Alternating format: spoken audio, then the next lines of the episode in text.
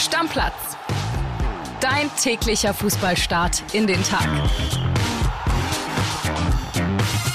Hallihallöchen, liebe Stammis, da sind wir wieder. André ist bei mir in der Leitung, der sitzt zu Hause, wir sind einander zugeschaltet und wir beide freuen uns erstmal über schon 500 Abonnenten auf unserem neuen Instagram-Kanal. Vielleicht stehen wir heute schon auf und haben vielleicht schon die 1000. Würde uns auf jeden Fall sehr freuen, wenn wir spätestens nach diesem Wochenende vielstellig sind und da geilen Content raushauen können, den ihr auch dann aktiv mitgestaltet, oder André? sind wir heiß drauf und wir haben uns auch schon ein bisschen was überlegt. Also da wird auf jeden Fall jetzt regelmäßig was kommen, müsst ihr euch keine Gedanken machen. Wir sind ja spät dran, ne? uns gibt es ja schon seit über einem Jahr, aber jetzt ist es endlich soweit.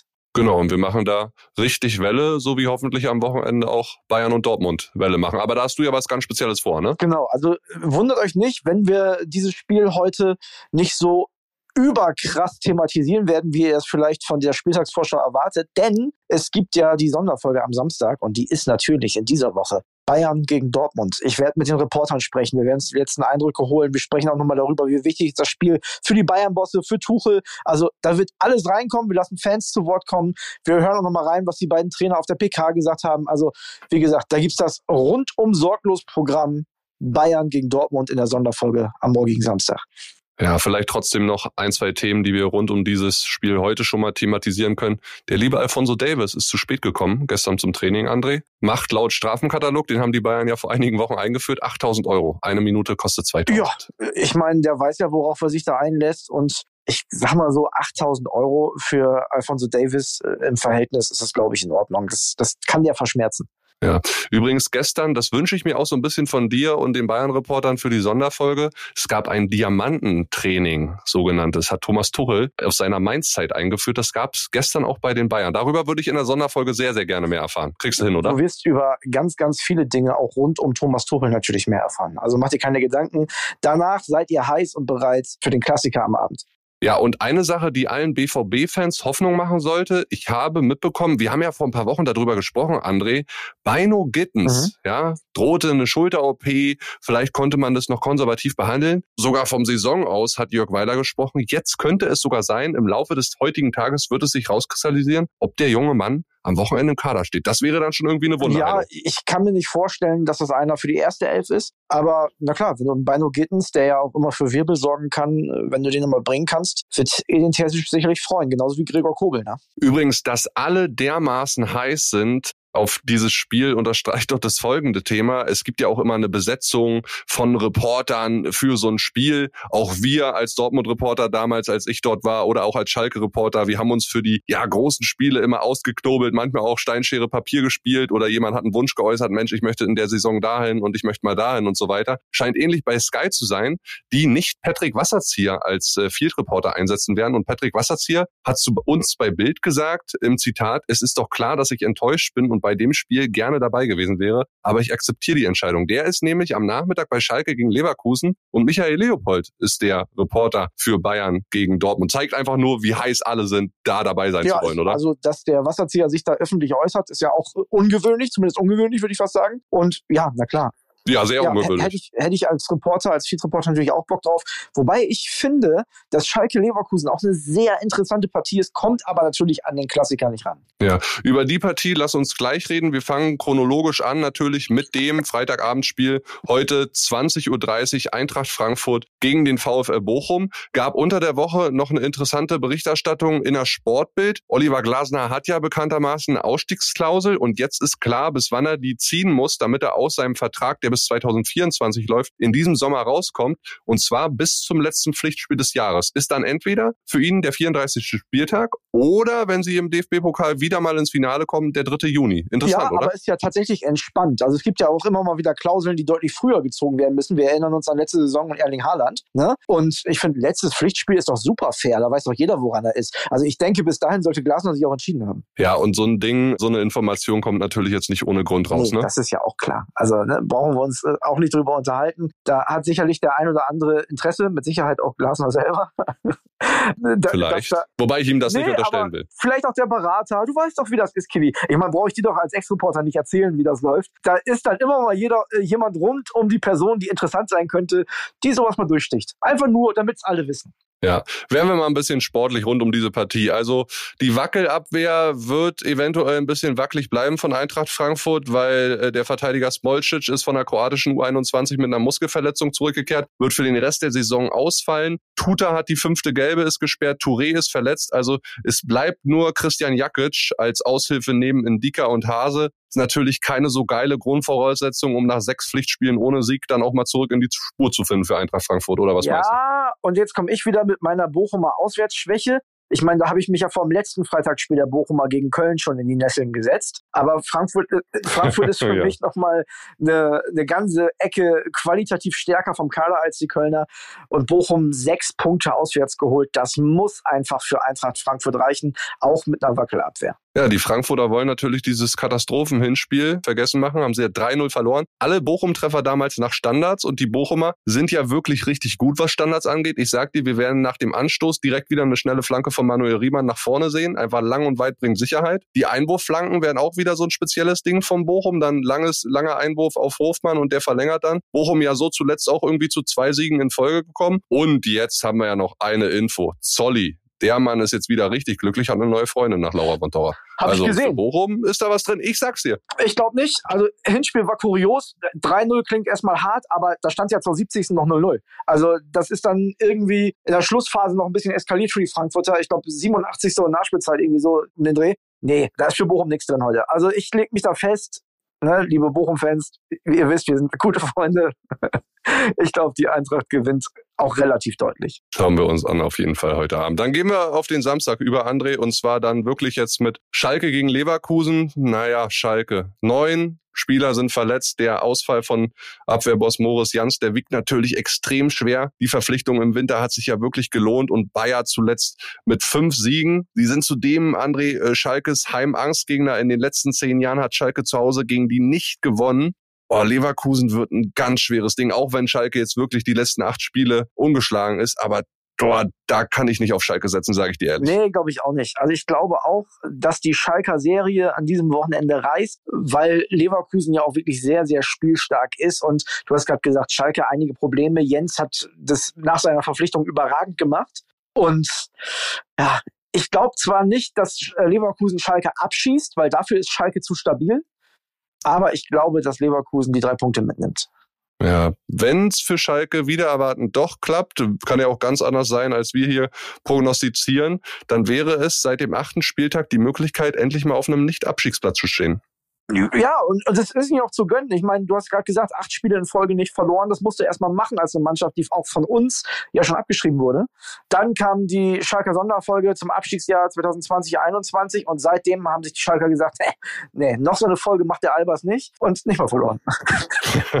ja. Gut, alles klar. Auf die Partie den Deckel drauf. Union gegen Stuttgart wird ein Krampfspiel. Wahrscheinlich ohne Geraldo Becker, der ist ziemlich fraglich mit seinem Einsatz an diesem Wochenende. Ich habe jetzt noch mal so einige Sachen mitbekommen. Also Union verpflichtet den Ersatzkeeper Lennart Grill von Bayer Leverkusen jetzt fest. Der Kicker berichtet außerdem, dass Timo Baumgärtel, Nico Gieselmann und Maschiszewski den Verein im Sommer verlassen werden. Kedira wird wohl verlängern. Diego Leite, der per Laie aus Porto momentan bei den Köpelnickern ist, der kostet 7,5 Millionen. Auch den wird man wohl holen. Also da ist transfertechnisch unter der Woche bei Union einiges passiert. Gieselmann wundert mich ein bisschen. Der hat ja tatsächlich sogar relativ viel gespielt, oder? Also das wundert mich schon. Ja, liegt an dem, neu, liegt an dem neuen linken äh, kroatischen Verteidiger. Ja, ja. Also, ja, ähm, genau. Tja, trotzdem finde ich für die Breite im Kader, das ist ein typischer Unioner, irgendwie hätte man gut gebrauchen können. Ja, ist eine Menge passiert. Lennart Grill wundert mich auch ein bisschen. Da hätte ich gedacht, der hätte vielleicht Bock nochmal irgendwo, und wenn es nur zweite Liga ist, äh, Stammtorwart zu sein. Vielleicht haben sie ihm ja auch den offenen Kampf mit Frederik Ronno versprochen, keine Ahnung. Ich finde aber viel interessanter als deine Unioner, sei mir nicht böse, Kenny, für den VfB Stuttgart. Also die sind Tabellenletzter. Ja, ja geht die, mir auch die sind so. Tabellenletzter und also die müssen ja irgendwann und müssen in Köpenick ging noch nie gut aus in dieser Saison. Also nee, vor allen Dingen sind die Stuttgarter André ja jetzt auch nur mit einem Sieg aus den letzten zehn Spielen hervorgegangen. Ja, also die Bilanz ist alles andere als gut und denen geht da unten auf jeden Fall ja, die Muffe. aufpassen, dass Big Bruno nicht zu Little Labadia wird. Da sieht es nämlich momentan schon nach aus. Boah, ich kann mir, ich war ja letztes Heimspiel da, weißt du ja, ne, äh, gegen Frankfurt. Ich kann mir beim besten Willen nicht vorstellen, auch wenn Union selber mit dem Ball ja auch nichts anfangen kann, dass Stuttgart da irgendwas holt. Also, boah, weiß ich nicht. Ich habe das Spiel übrigens schon mal gesehen. Union gegen Stuttgart. Weißt du wann? In der Relegation damals genau, wahrscheinlich. in der Relegation. Das war auch eine richtig heiße Partie. Und auch da haben es die Stuttgarter nicht geschafft, sich durchzusetzen. Und ich befürchte für den VfB, dass wenn sie Glück haben, dann spielen sie 0-0. Aber mehr ist da nicht drin. Schauen wir uns an. Freiburg gegen Hertha. Nils Petersen wird aufhören im Sommer. 34 Jahre. Auch eine überraschende Entscheidung. Ich habe gedacht, der macht noch ein, zwei Jährchen dort. Ja, aber ich kann Nils Petersen da ehrlich gesagt verstehen. Der hat ja auch in seiner Karriere alles gesehen. Ich meine, guck, wie der angefangen hat, dann damals in Cottbus, der war bei Bayern, der war beim deutschen Meister von 1965, 88, 93 und 2004 unter Vertrag. Ne? Endlich konntest du es wieder fallen lassen. Der war Arsch. ja wirklich, also der hat ja wirklich alles gesehen. Jetzt eine wirklich tolle Zeit in Freiburg gehabt da kann man aufhören. Nationalspieler gewesen, also sorry. Ne, ist ihm zu gönnen. Ja. Ich finde, er hat das auch ganz lustig, ganz kultig gemacht da mit seinem Bild mit den Schuhen, äh, mit den Schuhen am Nagel und so. Ne, also gibt sicherlich kreativere Fotomotive, aber trotzdem, ich, ich fand das, ich finde das alles sympathisch. Ich mag den gerne, Nils Petersen, und ich gönne ihm das. Wird ein ganz schweres Auswärtsspiel für Hertha in Freiburg, oder? Weil, also klar, Luke Bacchio hat unter der Woche viel Selbstbewusstsein getankt mit Belgien. Bei Hertha hat er wohl nicht die gleichen Mitspieler. Und Hertha braucht jetzt wirklich auch mal, dafür könnte äh, Luke Bacchio ja auch echt gut sein. Bisschen mehr Tempo und Tiefe im Spiel. Also ich denke, dass wir den von Anfang an auf jeden Fall sehen werden. Den stellt man daneben in Gangkam, der auch äh, eine gute Länderspielpause mit der deutschen U21 hatte. Oder doch Niederlöcher oder Kanga. Ja, es gibt ja nicht. offensichtlich ein paar Optionen, ne? du hast sie gerade aufgezählt. Ich glaube, die Hertha hat einen Punkt. Die Freiburger haben ja tatsächlich auch viele Spieler in der Länderspielpause gehabt. Gregoritsch auch unterwegs gewesen. Also, ne, da muss man sich auch erstmal wieder einfinden. Die konnten auch nicht oft trainieren und ich kann mir bei Hertha, ich traue denen immer alles und nichts zu, ehrlich gesagt. Ich liege da auch oft daneben, aber ich kann mir auch vorstellen, dass sie einen Punkt mit aus Freiburg mitnehmen.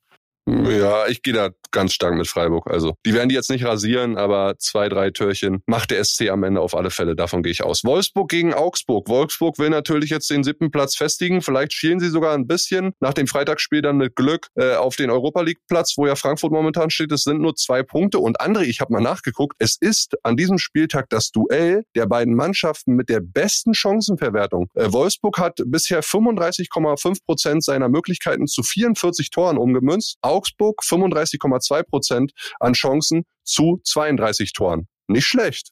Hätte ich nicht gedacht, dass wir diese Statistik jetzt in der Partie auf jeden Fall Nee, hätte ich auch nicht gedacht. Der VfL Wolfsburg ist auch so ein bisschen für mich eine Wundertüte. Ne? Man denkt immer, ja, in Wolfsburg spielen ist nicht leicht, aber wenn du dir mal die Heimtabelle zum Beispiel anguckst, die sind zu Hause gar nicht so gut, die Wolfsburger, haben da erst 17 Punkte geholt, das reicht nur für Platz 13.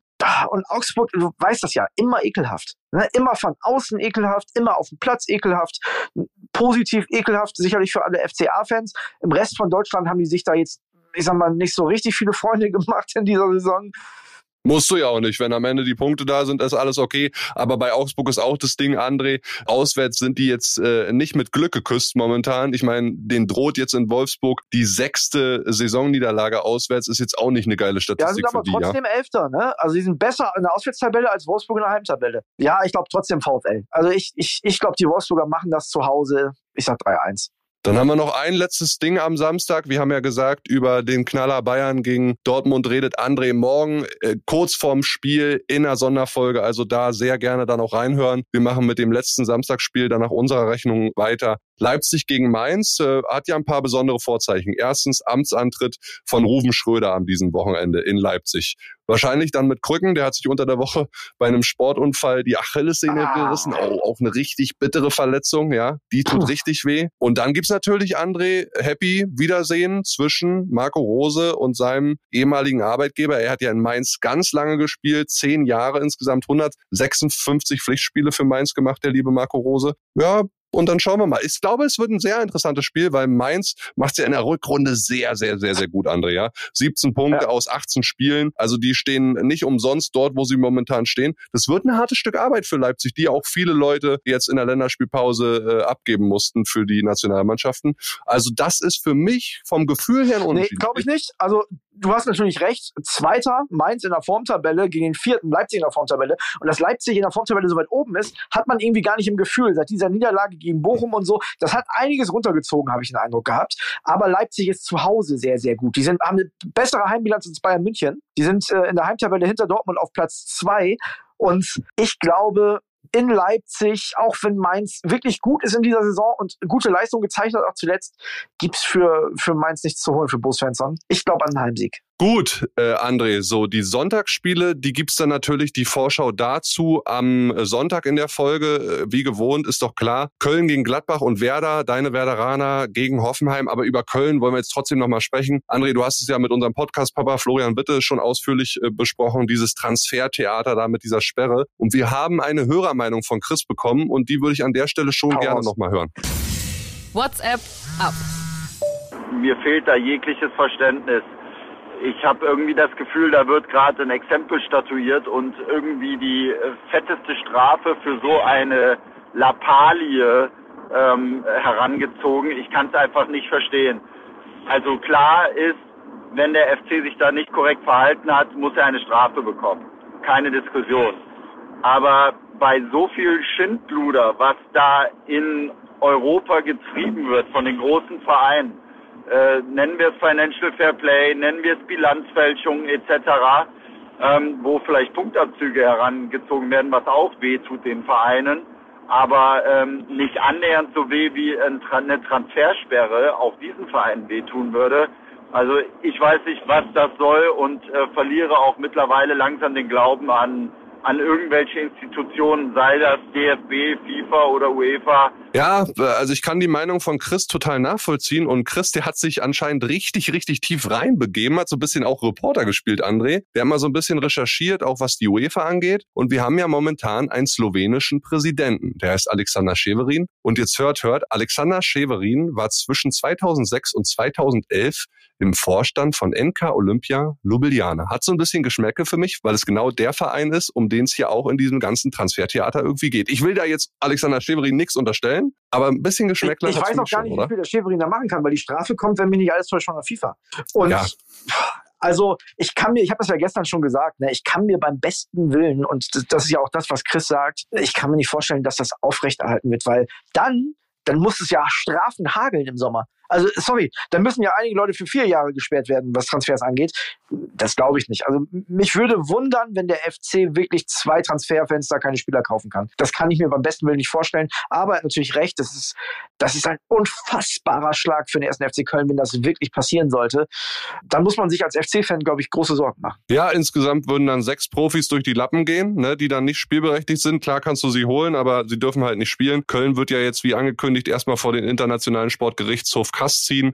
Keller hat jetzt auch nochmal gesagt, wir werden Berufung einlegen, wir werden darauf hinwirken, dass das Strafmaß erstmal ausgesetzt wird. Also solange kein Berufungsurteil gesprochen ist, kann der FC dann auch weiter verpflichten. Du weißt, André, oder wir kennen es alle, an so Gerichten, Berufungsgerichten, das dauert alles ein bisschen länger. Also solange da das Urteil nicht rechtskräftig ist, könnte der äh, FC dann auch ein bisschen auf Zeit spielen und im Sommer möglicherweise noch Leute verpflichten, die dann auch spielberechtigt sind. Darauf zockt man jetzt dann wahrscheinlich auch so ein bisschen. Aber das ist schon eine Sache, ich bin sehr gespannt, wie die ausgeht am ja, Ende können Sie nicht machen. Ich habe ja auch gestern schon gesagt, sollte der erste FC Köln dafür bestraft werden, dann muss man halt als DFB, als Bundesliga, muss man dann auch mal seine Macht, seine Größe ausspielen, weil das kann so nicht sein. Das, das kann einfach nicht sein. Ja, übrigens wird auch der HSV vors Berufungsgericht ziehen, ähm, weil die haben jetzt, das DFB-Sportgericht hat ja die zweijährige Sperre gegen Vuskovic, gegen das den Verteidiger verhängt. Also der wäre jetzt gesperrt. Ja, der wäre jetzt gesperrt bis 14.11.2024. Ja, aber sag ich natürlich. 14.11.2024, ähm, das heißt, das sind noch anderthalb Jahre Karriere vorbei. Karriere vorbei. Ja. Ja, also, brauchen wir nicht drüber reden. Ja. Muss ja, man so klar sagen. Regionalliga vielleicht. Der wird ja jetzt nicht eineinhalb Jahre trainieren. Also, beziehungsweise nur trainieren. Ja, also wie gesagt, der HSV wird jetzt erstmal Einspruch einlegen und da muss man mal gucken. Äh, die nächste Runde wird dann vom DFB-Bundesgericht verhandelt. Also auch schauen wir da auch mal. Sehr undurchsichtige Geschichte. Gibt viele Leute, die viele unterschiedliche Sachen sagen. Boah, ganz schwierige Nummer, sich da zu positionieren, möchte ich, glaube ich, gerade auch nicht machen. Dafür weiß ich darüber zu wenig insgesamt.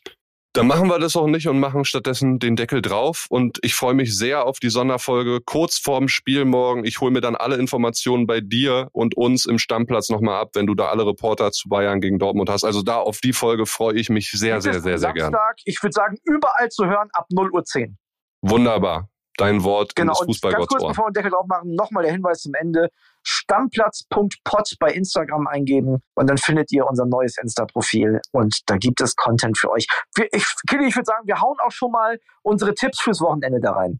Genau, da wird es heute einen Post geben, wo wir unsere Tipps fürs Wochenende verraten und ihr könnt dann eure Tipps gerne runterschreiben oder eure Kommentare dazu. Stammplatz.pod findet ihr auch bei uns in den Show Notes, ist ein Link mit drin, einfach draufklicken. Drauf. Stammplatz. Dein täglicher Fußballstart in den Tag.